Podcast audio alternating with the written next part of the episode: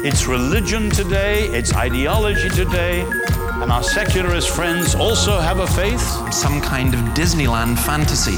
I know how this is going to get heard in the secular world. Where the pseudo Christian masks are off. That's nonsense, ladies and gentlemen. Apologetics isn't just about giving answers to other people's questions, it's also about learning to question other people's answers or even question the question itself. In a Christian worldview. Well, welcome to Quantum number 102. How do you know what reality is? How do you know if you're really listening to this? That's a real question for lots and lots and lots of people. Um, we're going to consider that question in terms of what is real and what is unreal. Sometimes I think that we live very much in a surreal world, but there's lots of news from all over the world. But let's begin with the good, the bad, and the ugly.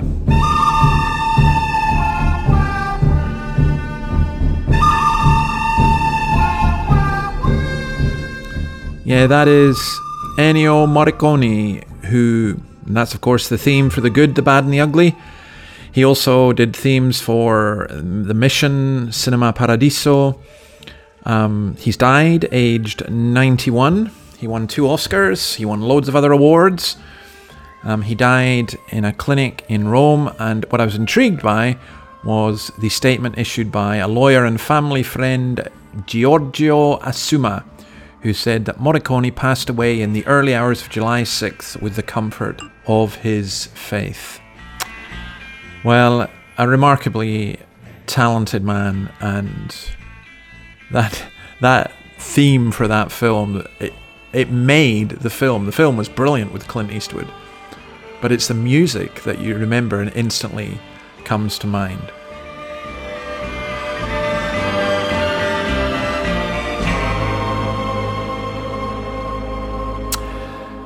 Well, maybe that's the good. This is the bad. Um, it really is. I, I, do want to encourage you to keep an eye on what China is doing. I'm going to write some more about this, but it really is extraordinary what is going on in Hong Kong. And do you know, Hong Kong's autonomy, Hong Kong's freedoms, Hong Kong's very limited democracy are now being destroyed by the Chinese state. The new security law has shattered the one country, two systems approach. But you know this? The Chinese know how to do PR, and they've hired a British PR firm to help. The Guardian have reported that the Hong Kong government has awarded £5 million to Consulum to run its Relaunch Hong Kong campaign. So expect lots of propaganda coming in the British press. And you know who's leading it? Ryan Coetzee, who's the Director of Strategy for the Remain campaign in 2016. So, a man who argued for, oh, okay, the soft, I would call, authoritarianism of the EU is now arguing for the hard communism, authoritarianism of the Chinese Communist Party.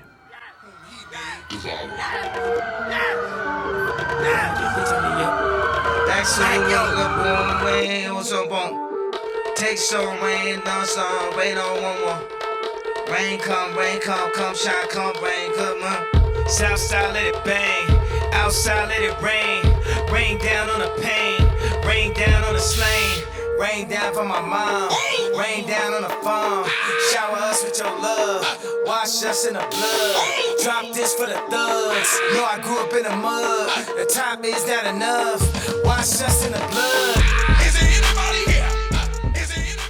That's Kanye West's new song, and he's also announced that he is intending to stand for election as President of the United States.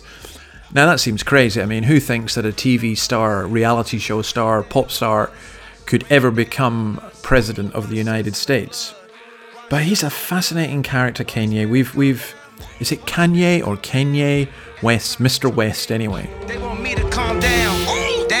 To Kanye. They don't want Kanye to be Kanye. They want to sign a fake Kanye. They trying to sign a Kanye. That's right, I call him Kanye. But don't take me the wrong way. But don't take me the wrong way. Cause God took me a long way. They want to edit the interviews. We've spoken before about his conversion to Christianity. This particular track, I really, really like it, Washed in the Blood.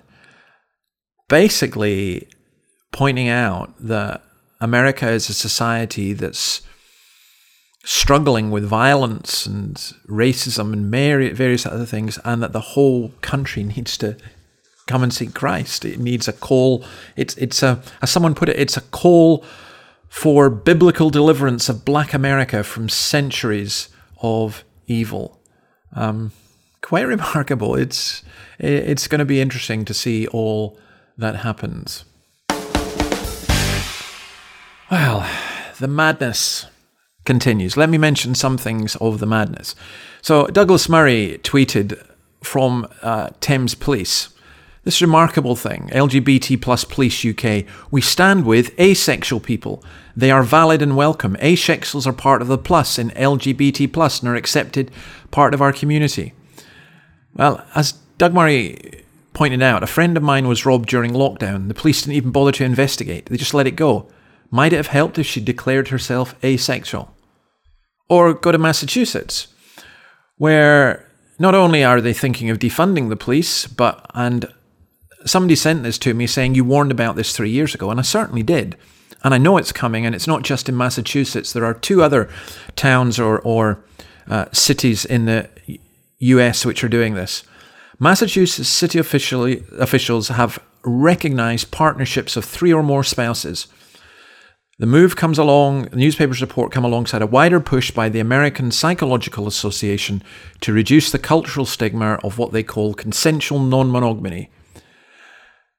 They refer to polyamory as a marginalized identity. Wow. We told you. Okay, I want to return to our theme of reality because it does seem as though the world is so unreal. Why should we believe in any kind of reality? Now, this is a remarkable statement from a drag performer and writer Amrou Al-Kadhi. Um, let's just listen to this. Quantum physics shows that actually reality itself is basically um, a majority approximation of what's happening subatomically.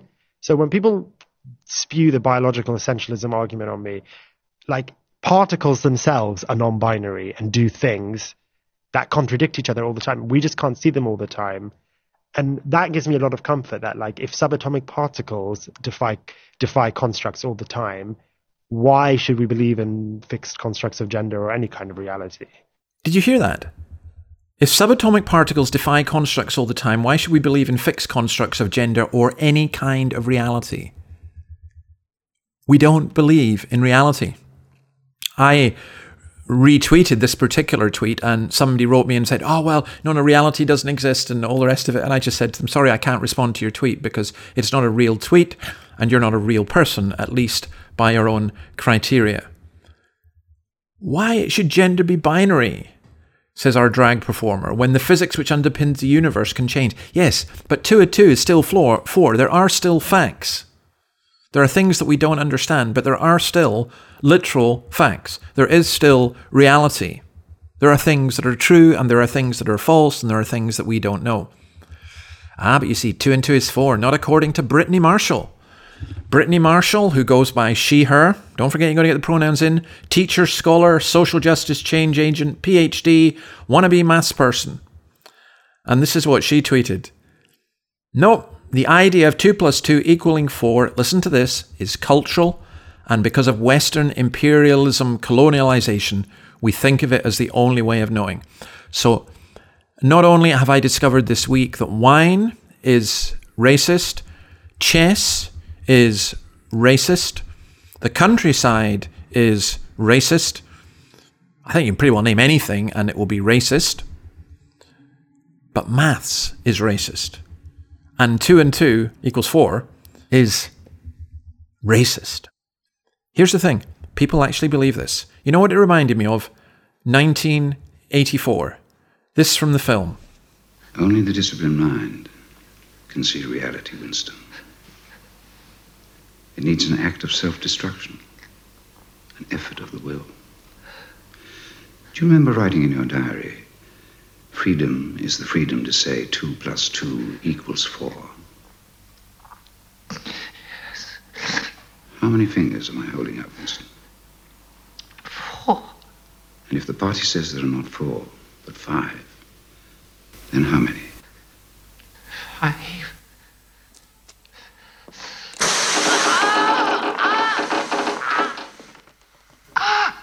No.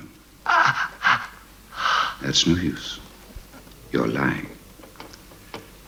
How many fingers, please? Four. What else can I say? Five. Four. Anything you like. Only please stop it. Stop the pain. Only the disciplined mind can see reality. Can you see what's happening in our world? That it's been turned upside down, not in the biblical sense of being turned to a more real, a more compassionate, a more logical, a more intelligent, a more consistent society. It's been turned into madness. And that's why we we talk about Christ because without the foundation of Christian rationality, I think we're heading into the pit. And here's an example we're, we're heading towards discrimination and much more. In California, the Californian legislature has voted to remove the following. This was a measure that came from the Civil Rights Act of 1964. The state shall not, listen to this carefully, the state shall not discriminate against or grant preferential treatment to any individual or group on the basis of race, sex, colour, ethnicity, or national origin in the operation of public employment, public education, or public contracting. On Thursday, last Thursday, the California legislature voted to strike these words from its constitution. People who support this say that this state permitted discrimination based on race, sex, colour, ethnicity, and national origin would advance true racial and gender equity in the state. This is where the unreality leads. Instead of saying we do not discriminate and we're not allowed to discriminate on the basis of race, colour, sex, and so on, they are now saying we do and we must. And we should do so in the name of, and this is back to the Orwellian thing, we're going to discriminate in the name of non discrimination. We're going to be intolerant in the name of tolerance. We're going to hate in the name of love.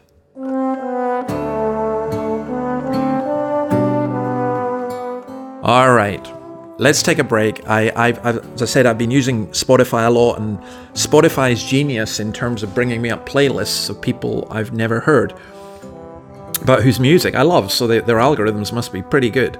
And uh, I came across this one Eliza Carthy and Norma Waterson singing The Psalm of Life. Life is real and life is earnest, and the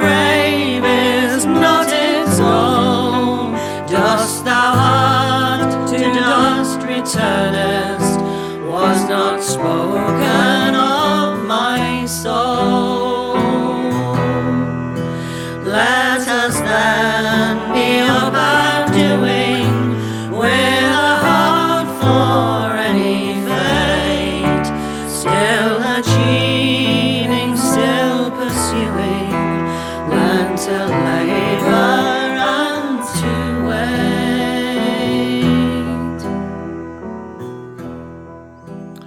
I just, I, I played that song because I love it, but I love this idea of, you know, the world's in a mess.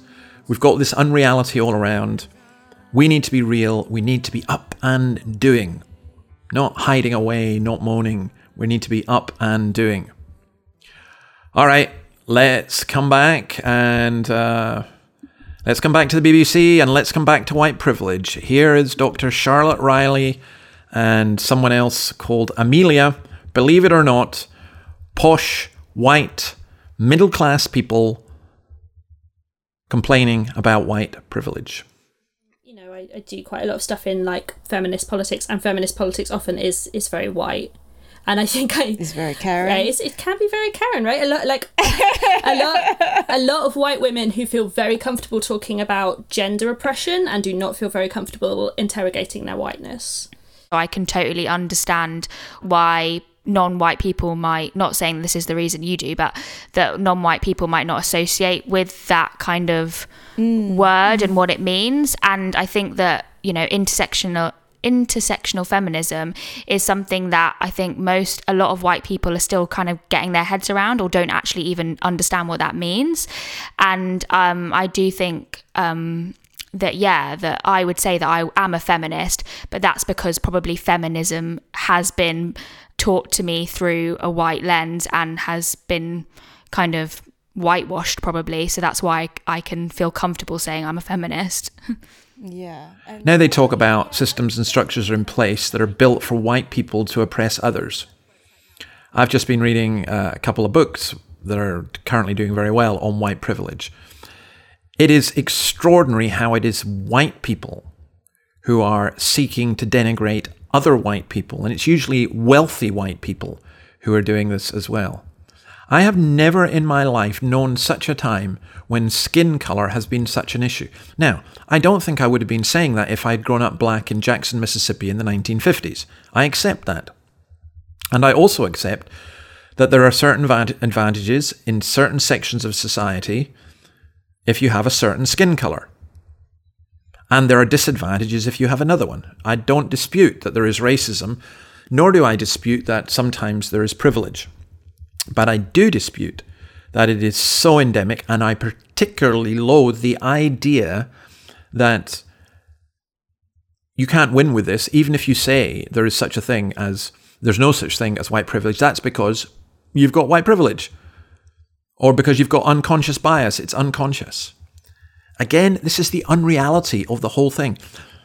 Now, I, I'm reading this stuff and I'm hearing this stuff, and it's so bizarre and so illogical and so easily destroyed, but it doesn't matter because these people have got degrees who say it. And they're all being indoctrinated in this kind of emperor has no clothes stuff. It's, it's unbelievable. I can see that my time is going fairly quickly, and I do want to get a couple of other items in. One is this uh, very sad thing for those of you who know your history. It's been reported that the Hagia Sophia is poised to once again become a mosque.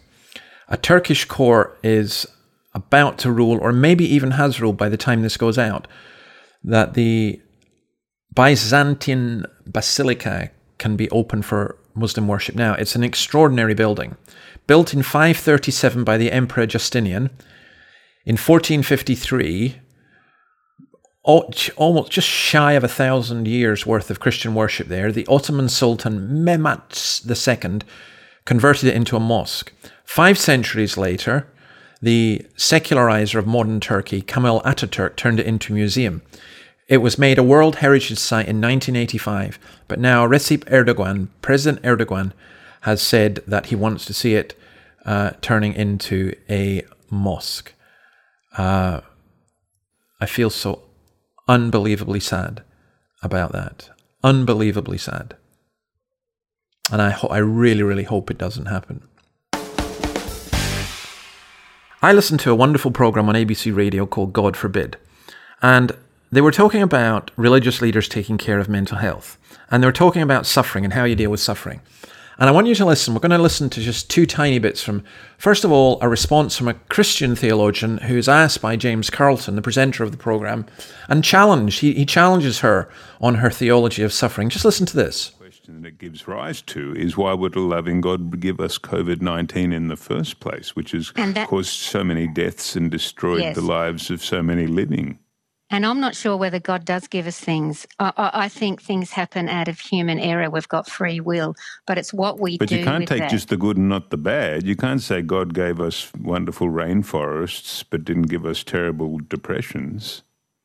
I think God has made us human, and I think I, I believe in prayer and the power of prayer.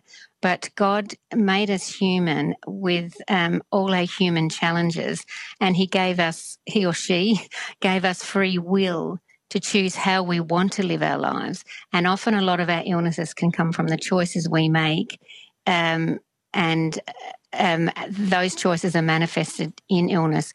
I don't know if God actually sends illnesses and sends bad sends bad things to say there you go. I think that is part of living in a human life on this earth, um, and it's our response to that that matters.